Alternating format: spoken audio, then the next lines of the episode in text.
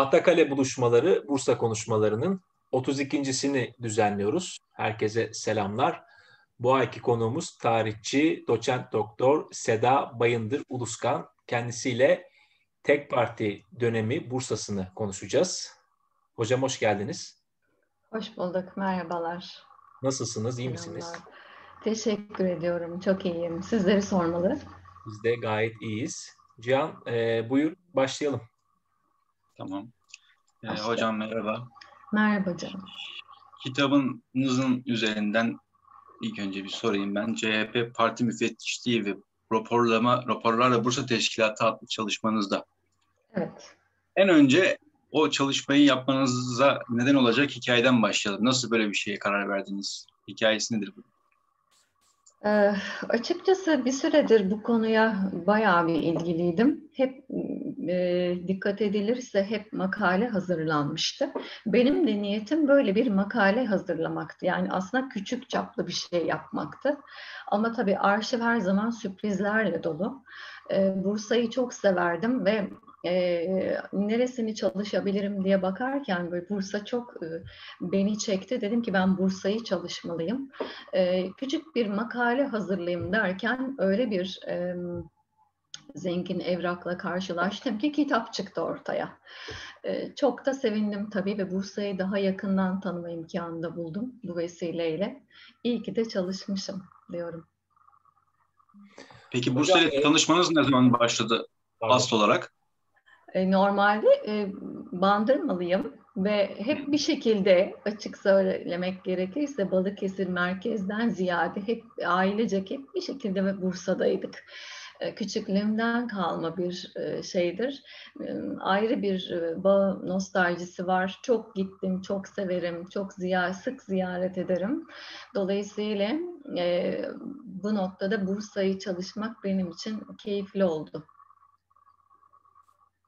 Hocam hiç bilmeyenler için çalışmanızın biraz e, alameti farikasından, içeriğinden, muhtevasından bahseder misiniz bize? Tabii ki. E, ben e, bu çalışmamda e, tek parti döneminde Halk Parti, Cumhuriyet Halk Partisi Bursa Teşkilatı'nı ilk önce ele aldım. Ve kullandığım ana kaynaklarımda e, Halk Parti, parti müfettişleri raporları, e, vilayet heyetinin e, çalışma raporları ve bir de dönemin Bursa milletvekillerinin hazırlamış oldukları e, yine raporlar.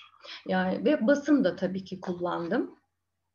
Ama büyük oranda e, belge ve bu tarz e, dönemin o dönemde tutulmuş teftiş raporları, e, çalışma raporları çerçevesinde hazırlandı. E, o dönemde belli periyotlarda bu tarz e, teftişler yapılıyor. Teşkilatlar sürekli raporlama yapıyor. E, ve bunlar çok kapsamlı. Yeri geliyor 200 sayfalık raporlar, özellikle müfettiş raporları şehirler hakkında, her şehir hakkında kapsamlı bilgiler içeriyor. Ben de bunları kullanarak böyle bir çalışma yaptım. E, hocam Cumhuriyet Halk Partisi'nin müfettiş raporu hazırlamasından muradı ne? Niçin böyle bir e, raporlama yapma ihtiyacı hissediyor? Şöyle söyleyelim, ee, özellikle bu e, 1930 sonrası daha çok gelişiyor. Tabii 20'lerden itibaren de var bakarsanız. E, parti e, ülkeyi belli bölgelere ayır, ayırarak e, denetimler yapmaya başlıyor ve buralara müfettişler e, e, tayin ediyor. Tabii buralar şöyle söyleyeyim yönetmeniz siz yönetmeniz için bilmeniz lazım Samet Bey. E, ve biraz yönetimlerde tabii e, özellikle tabii tek partilerde biraz meraklı da olurlar. Halk ne istiyor, ne diyor, şikayet var mı, e, sorun var mı, muhalefet var mı ileriki süreçte özellikle. E, bu bölgelerde gönderdikleri müfettişlerle aslında merkez taşrayı bir anlamda hem yönetiyor hem kontrol ediyor hem denetliyor hem de gözüm üzerinizde imajı yaratıyor. Ee, tabii teşkilatlar da bu raporları hazırlıyor. Daha sonra milletvekilleri de gidiyor ama parti müfettişlerinin de rolü çok büyük. Çünkü senede iki defa bu raporu hazırlayıp bütün vilayetleri sürekli dolaşıyorlar. E, tek parti için Bursa önemli bir şehir. Yani en az Kesinlikle. Ankara ve İstanbul kadar gündeminde. Çok dönem dönem itibariyle. O atmosferi ve fotoğrafları da biraz bize anlatır mısınız? Tabii ki. Bir kere şöyle söyleyelim. Ben 1936-45 bandını çalıştım. Bu süreçteki raporları, bütün bu raporları derleyerek bir tablo çıktı. Şunu söyleyelim, tabii e, imparatorluktaki önemi, e, kadim tarihi, ekonomisi, zengin kültürü aynı şekilde Cumhuriyet'te de aynı önemi haiz devam ettiriyor. E, tarihini bir kenara bırakırsak, şimdi şöyle bakıyorum, Mesela 1935 ile 45 arasında Bursa yine e, hayli kalabalık bir şehir, büyük bir şehir ve giderek de bu katlanıyor bu nüfus. Eğer bu dönemde Bursa nasıl bir şehir? Mesela 35'te 442 bin gibi bir nüfus var ki ilçeleriyle birlikte. 40'ta 461 bini buluyor ki küsürleri var bunun. 45'te 491 bin gibi bir nüfus. Yani ne demek oluyor? E, neredeyse yarım milyona yakın bir nüfusu olan e, gelişen sanayisi, zengin kültürüyle ve tarımıyla, çiftçisiyle e, önemli bir şehir demek. Tabii bu arada e, 1935'teki idari taksimata göre Bursa merkez dahil 10 ilçeden oluşuyor. Ee, işte biliyoruz Orhan Gazi, Osman Gazi, Karacabey, Gemlik, Mudanya, işte Yenik, Yenişehir, İnegöl ve İznik ve bütün bu şey, e, ilçeleri katarsa büyük büyük bir şehir gerçekten. O zaman da öyle ve kalabalık bir şehir. E, demin de söylediniz Cumhuriyet de çok büyük önem atfediyor. Gerçekten e, Ankara'nın da partinin de çok önemsediği şehirlerden biri ki ilk teftiş sistemi oluşturulduğunda ilk planlanan illerden Bursa. Onu söylemem lazım. Şimdi bu raporlarda ben ne gördüm? Ee, nasıl bir Bursa var? Bursa ne istiyor? Bursalı ne istiyor? Bursa'nın e, sorunları ne? Şikayetleri ne? E, belki biraz ondan söz edersek tablo biraz daha netleşir. E, küçük tabii çok fazla detay var ama küçük böyle örneklerle size minik minik anlatmak isterim. Öncelikle tabii sanayi ve tarım yani böyle bir şehir, koca bir şehir. Ee, sanayinin tabii gelişmesinde burada eğer Atatürk dönemini düşünüyorsak e, Suni İpek fabrikasıyla Merinos fabrikasının açılmasının önemli bir kırılma yarattığını görüyoruz. 38'de bunların açılması, Atatürk'ün ilgisi ki çok seviyor sizler de biliyorsunuz ve en çok ziyaret ettiği illerin başında geliyor Bursa ve burada bu fabrikalarla birlikte sanayi gelişiyor. Tabii belli bir işçi sayısı, tabii bu nüfusu da beraberinde şişiriyor. Ee, Bursa'nın ve bir dokuma şehri üzerine gıda eklenecek, sonraki safhada otomotiv de geliyor iyice büyüyor. Tabii burada e, bu fabrikalarla birlikte şunu bakıyorum. Neden Bursa? E çünkü ham madde var, yarı mamul madde var. E, müteşebbis grup var. Senelerden belki yüzyıllardan beri gelen bir işçi sınıf var. Kalifiye ve kaliteli eleman var. E, nakliye kolay. Tabii burada konumu da çok önemli. Hani coğrafya kaderdir diyoruz. Aslında biraz o da var. E, konumundan dolayı İstanbul gibi büyük merkezlere, alışveriş merkezlerine yakınlığı da tabii ki çok etkili.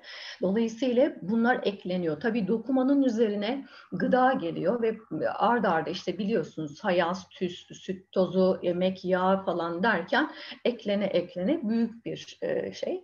E, bu süreçte e, benim gördüğüm mesela havlucularla ilgili havlucuların problemleri var. Ee, özellikle Dünya Savaşı, tabii burada çok belirleyici Dünya Savaşı, 30 sonu 40 başı e, bütün ülkeyi nasıl sarsıyorsa Bursa da bundan fazlasıyla nasibini alıyor. İşçisi de çiftçisi de. E, havlucuların iplik problemi hiç bitmiyor.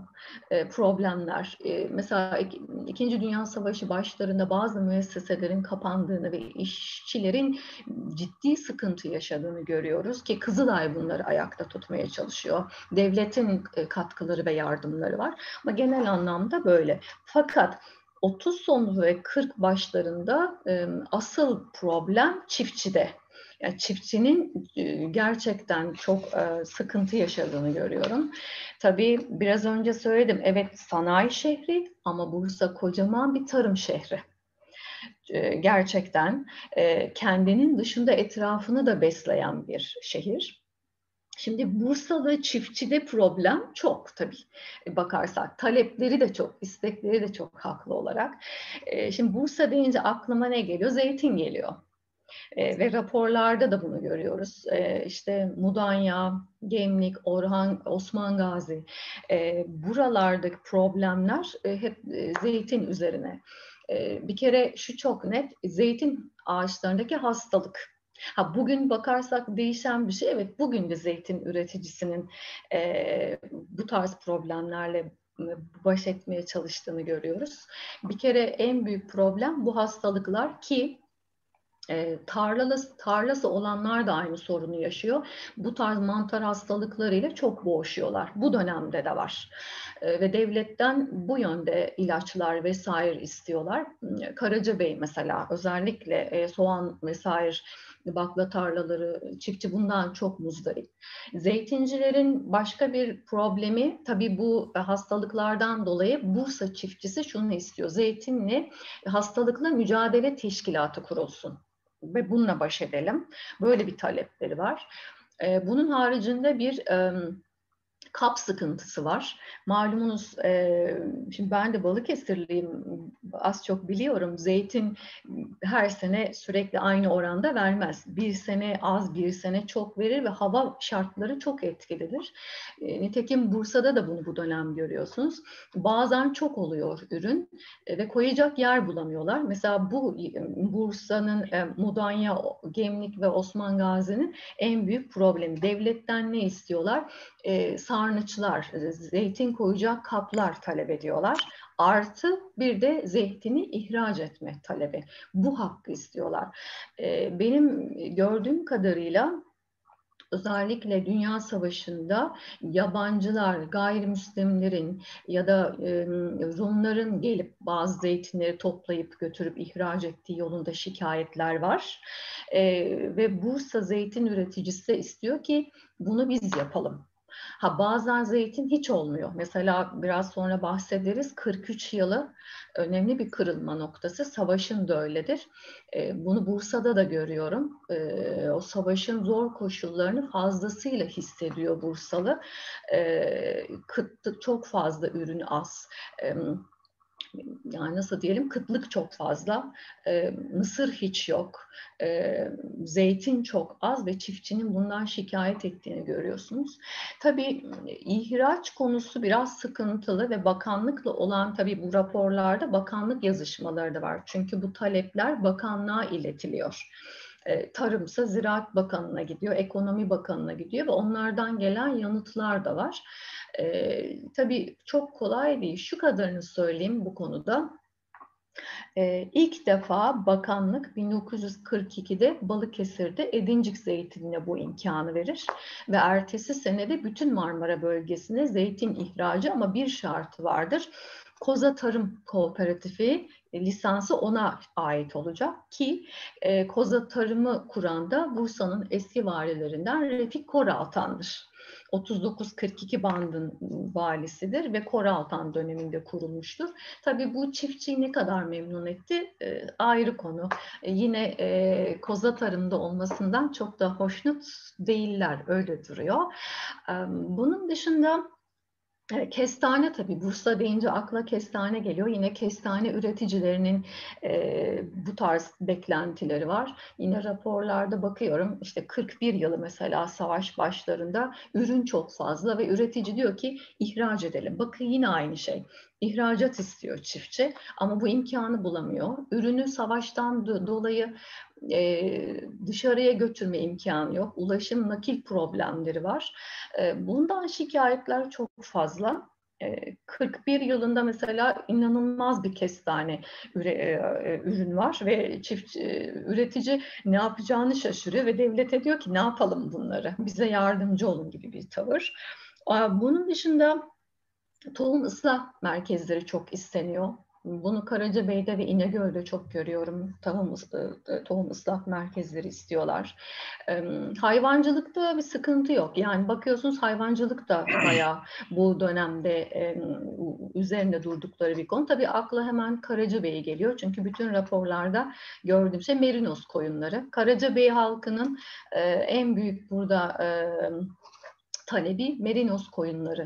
Tabii Karacabey haresi onudan söyleyelim gittikçe gelişiyor ve büyüyor ve devlet de onun performansından çok memnun. Halk da öyle. Merinos koyunlarının işte damızlık koç verilmesi, modern teknikte aşılamalar yapılması gibi talepler var. Burada söyleyeceğim şey ya, şunu belirtmek isterim. Hububat sıkıntısı. Yani Tabii yine bakın dönüp dolaşıp savaşa geliyor. Benim Bursa'da gördüğüm özellikle 30 e, sonu ve 40 başlarında en büyük problem ki ülke genelinde de bu var. Hububat sıkıntısı, buğday. E, mesela raporlarda o dönemde şunu gördüm. E, Mustafa Kemal Paşa, Gemlik ve Mudanya kendine yetemiyor ve dışarıdan gelen başka illerden gelen e, buğdayı kullanıyor. Tabii böyle olunca bu da ekmek fiyatlarını arttırıyor. Bursalı'nın bu tarihte 41, 42, 43 bandında e, en şikayet ettiği şeylerden biri nedir? E, ekmek fiyatları ki 42'de ekmek karnesi uygulamasını hepimiz biliyoruz. Yani ülke genelindeki problem Bursa ölçeğinde de yaşanıyor.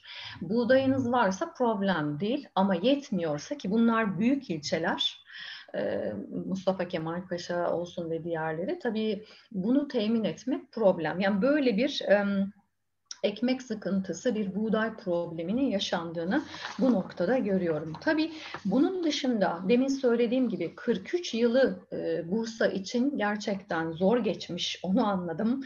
E, ürünlerde hastalık var, çok yağış, sonra kuraklık, demin söylediğim gibi e, mısır yok, e, zeytin yok, en önemlisi de üzüm.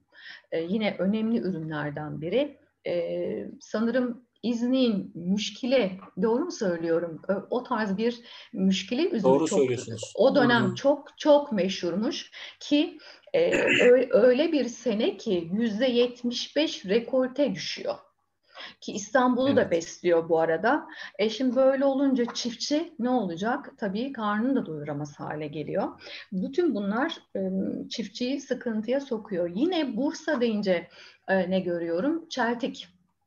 Bursa'nın e, ciddi bununla başı dertte. Niye? Çünkü e, tabii bataklık da çok fazla. Biraz sonra konuşuruz. Bunlar da kapatılmadığı için e, yerlerde sivrisinek oluşuyor ve sivrisinek de otomatik sıtmaya neden oluyor. Şimdi bütün bu süreçte Bursa'nın en büyük probleminin sıtma ile mücadele olduğunu görüyorum. Ee, tabii sıtmaya neden olduğu için de çartik konusunda kafalar çok karışık ek, ekelim mi ekmeyelim mi? E, çiftçi ekmek istemiyor bazı noktada fakat önemli bir gelir kaynağı. E, bu noktada kafaların çok karışık olduğu e, ekmek istiyorlar ama bir taraftan da sıtmayla mücadele etmek durumunda kalıyorlar. Genel anlamda bu. Bir de ciddi bir maldarlığı var. Sizler de biliyorsunuz İkinci Dünya Savaşı'nın en büyük sorunlarından biri ki e, savaş aktif tarafsızlık politikası takip edilmişti ve savaşa girmeyen bir ülke savaş ekonomisi yaşıyor. Bu gerçeğimiz de var.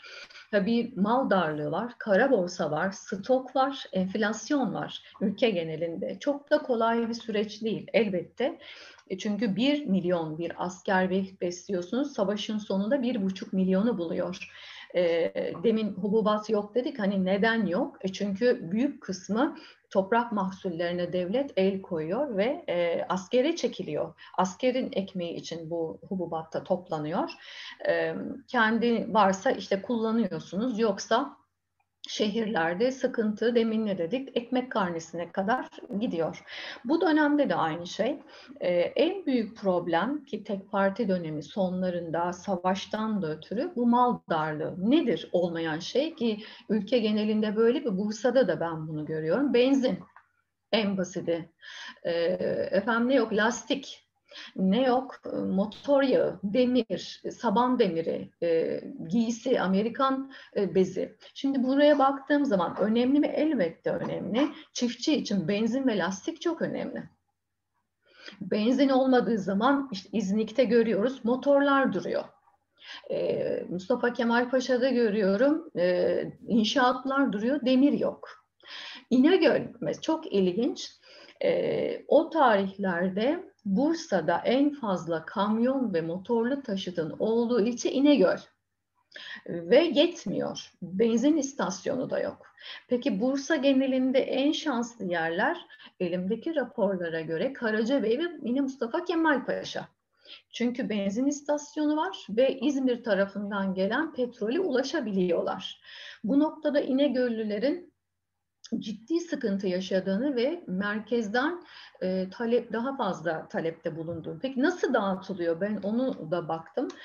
E, gel, gelen ürün bu lastik olabilir ya da benzin şehirlerin e, araç sayısına göre paylaştırılıyor ve istihkak ona göre belirleniyor. İşte Bursa'da ne kadar araç vardır e, ona göre lastik paylaşımı. O da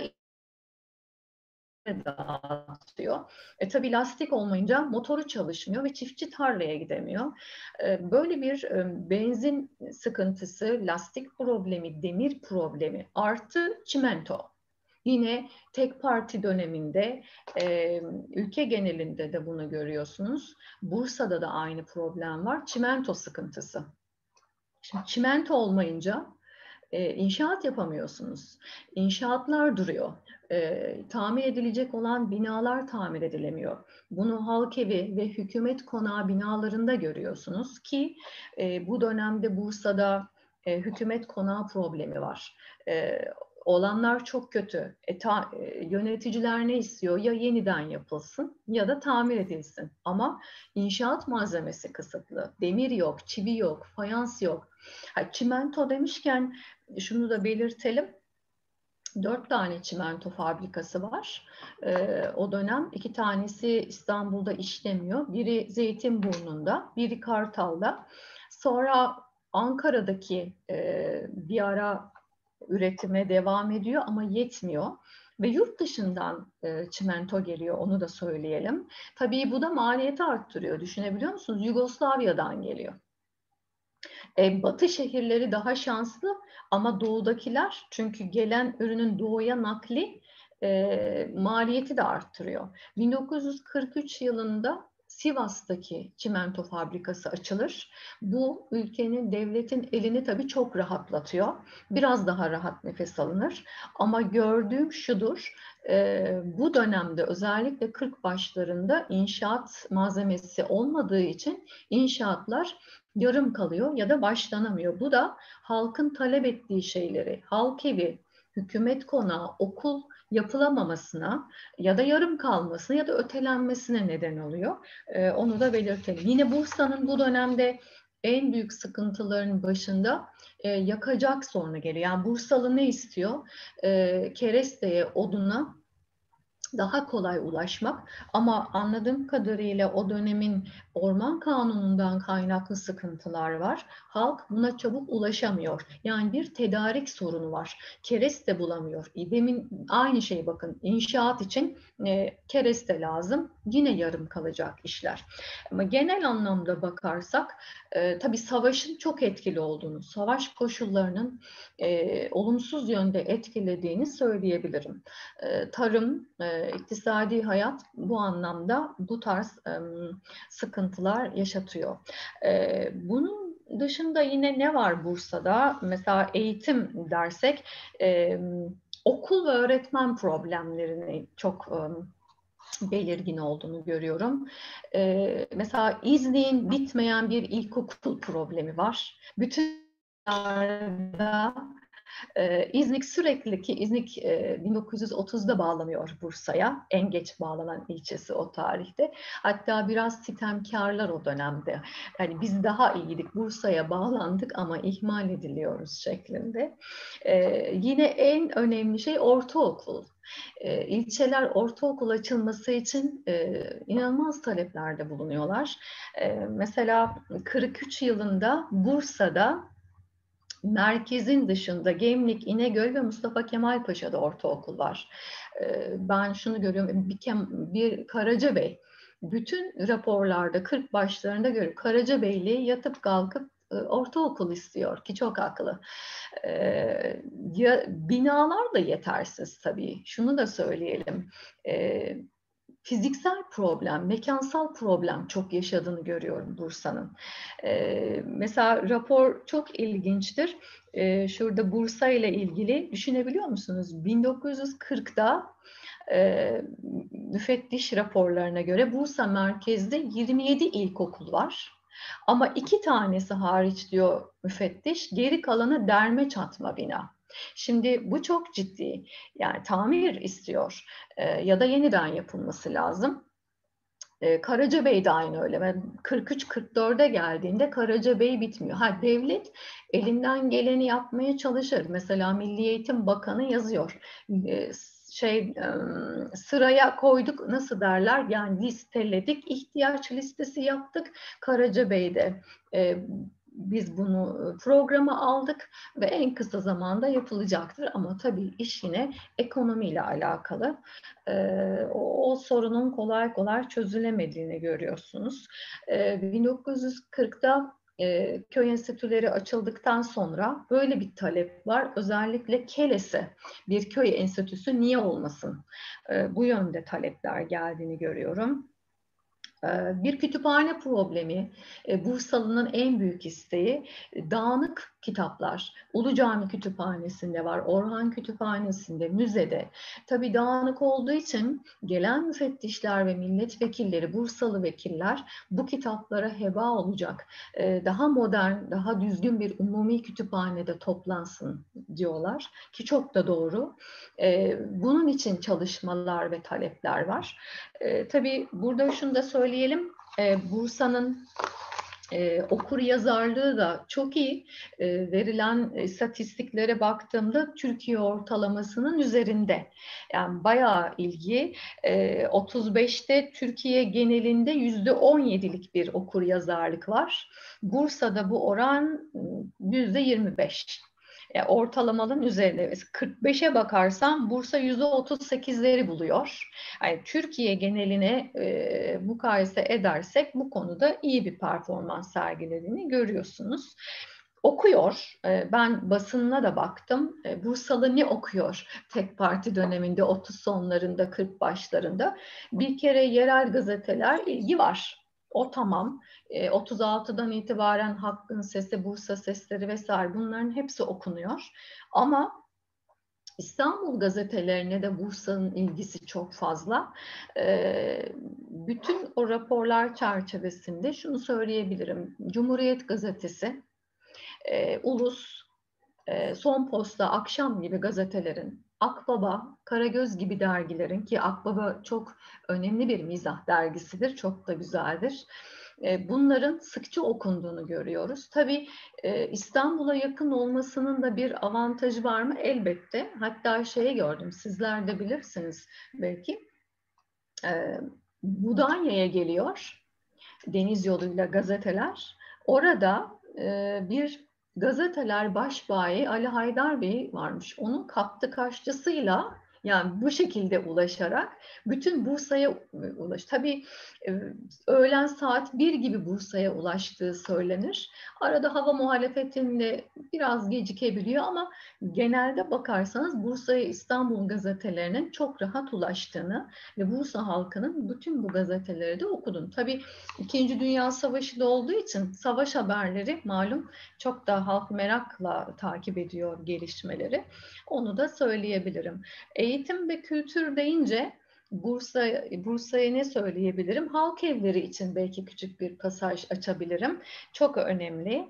E, malum 1932 yılında açılıyor ve Şubat 32'de açılan o birkaç e, halk evinden biridir Bursa Halk Evi en eskilerinden, ilklerindendir. Çok büyük önem atfedilir. E, ondan sonra Mudanya geliyor, İnegöl, Gemlik tek tek bütün halk evleri açılır.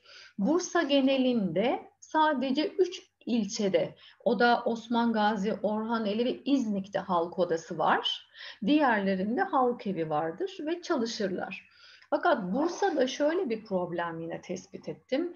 Aynı şekilde halk evlerinde de mekansal problemler var. Binalar bir yerden sonra yetersiz kalıyor. Bir, e, tabii halk evlerinin 9 şubesi var biliyorsunuz e, ve temsil şubesi en önemlilerinden biridir. Salon gerekir. E, Bursa tabii şimdi bu gösteriler için salona ihtiyacınız var. E, en büyük problemi Bursa Merkez Halk Evi de yaşıyor. E, binası yetersiz sürekli bir yerler kiralanarak bu işler yapılıyor ki en son e, Bursalılar e, tabii ilgisi, emekleri çok fazla diyorlar ki biz e, para toplayalım biz de destek olalım. 1936-39 bandında Bursalılar para topluyorlar ve devlet desteğiyle yeni bir inşaata başlıyorlar ki Ahmet Refik Paşa tiyatrosu hikayesini biliyoruz. E, iki parça binadan oluşuyor ve ilk parçası 1940'da açılacak ve oraya taşınacak halk evi. Yine de çare olmuyor çünkü salonlarının büyük bir kısmının ikinci parçada olduğu ve beklemek zorunda kalacaklar.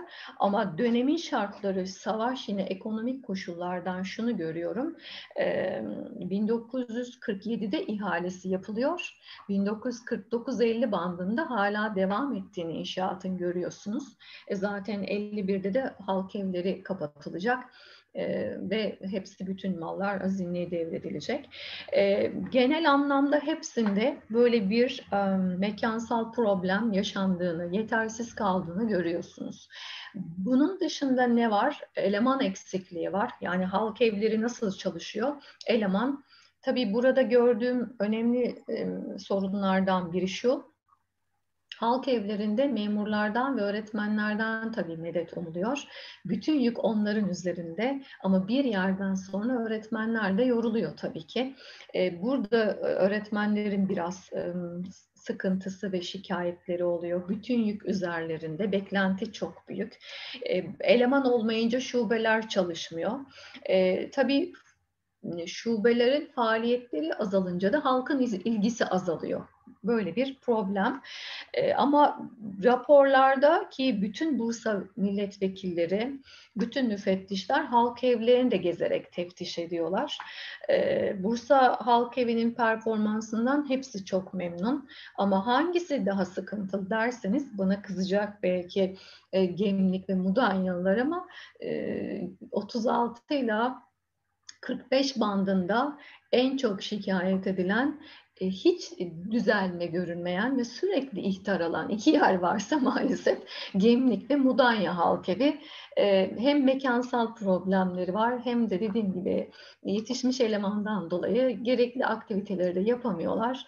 E, hayli ihtar aldıklarını bu süreçte söyleyebilirim. 46'ya gelindiğinde Bursa'nın 8 halk evi ve 80 halk odasına sahip olduğunu söyleyebilirim.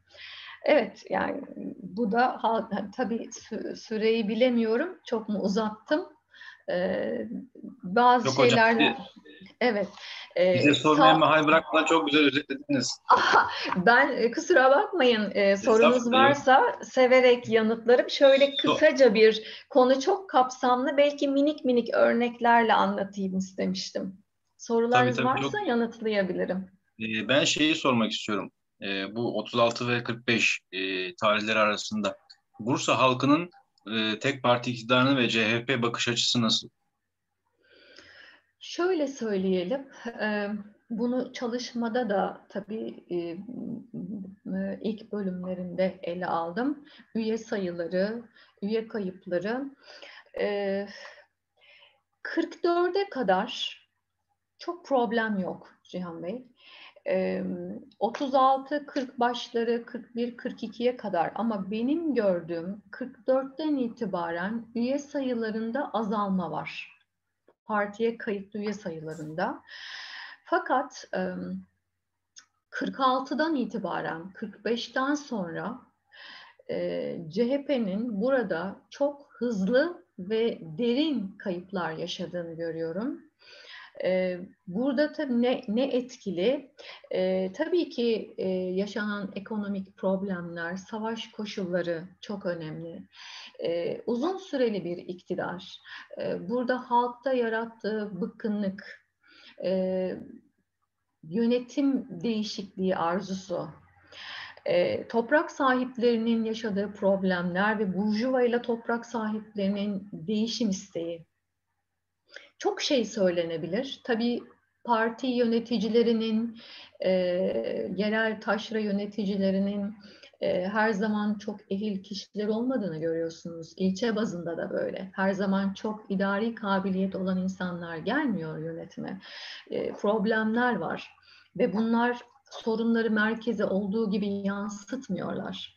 Üye kayıtlarında problem var, şişirmeler var, e, defterlerde tutulurken hatalar var.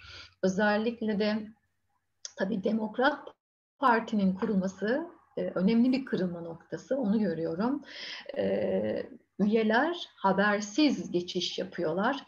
Bu da tutulan kayıtların Halk Parti kayıtlarında sıkıntılar yaratıyor.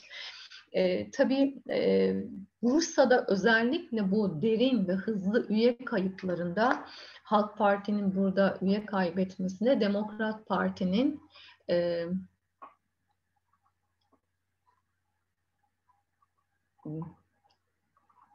yayında herhalde bir problem oldu. Biz dinliyoruz hocam. hocam. Aa, pardon bir anda kesildi kusura bakmayın. Yok yok estağfurullah. Ee, üye kayıtlarında bu demo, Demokrat Parti'nin e, kurulması tabii çok çok daha önemli ve bununla birlikte kayışlar başlıyor. 46'dan sonra da bu giderek artacak ki 50 seçimlerinde de bunu görüyoruz. 46 seçimlerinde bunu görüyoruz. Belediye seçimlerinde. Mesela çok ilginç 46 Mayıs'ındaki belediye seçimlerinde demokratlar biliyorsunuz Demokrat Parti e, üstü kapalı bir boykot e, çağrısında bulunur. 1947 e, yılındaki kurultayda Hilmi Uran'ın genel sekreterin bir açıklaması var bu konuyla ilgili. İlginçtir. DP'nin Bayar'ın boykot önerisine en büyük yanıt Bursa'dan bütün ülke genelinde en düşük katılım Bursa'da. Bursalı protesto ediyor e, belediye seçimlerini ki katılım da çok düşüktür gerçekten. Üzerine Temmuz'da genel Eyvallah. seçimlere gidiliyor. E, hocam ağzınıza sağlık. Güzel bir e, fotoğraf gösterdiniz bize. Dönemin panoramasını gayet güzel bir şekilde izah ettiniz, açıkladınız. E, geldiğiniz için biz çok teşekkür ediyoruz size. Rica ederim. Belki çok umarım sıkıcı olmamıştır. Çok, Çok olumlu hocam. bir tablo çizemedik ama e, tam savaş dönemi ve savaş döneminin getirdiği sıkıntıların Bursa'da da nasıl ya, e, yansıdığını burada çok net görüyoruz raporlardan da. Eyvallah. Bizim için gayet keyifliydi. Çok teşekkür ediyoruz hocam. Rica ederim. Ben nazik davetiniz için teşekkür ederim. Size kolaylıklar diliyorum. Teşekkürler. Eyvallah. Herkese selamlar yeni bir programda görüşmek üzere. Hoşçakalın.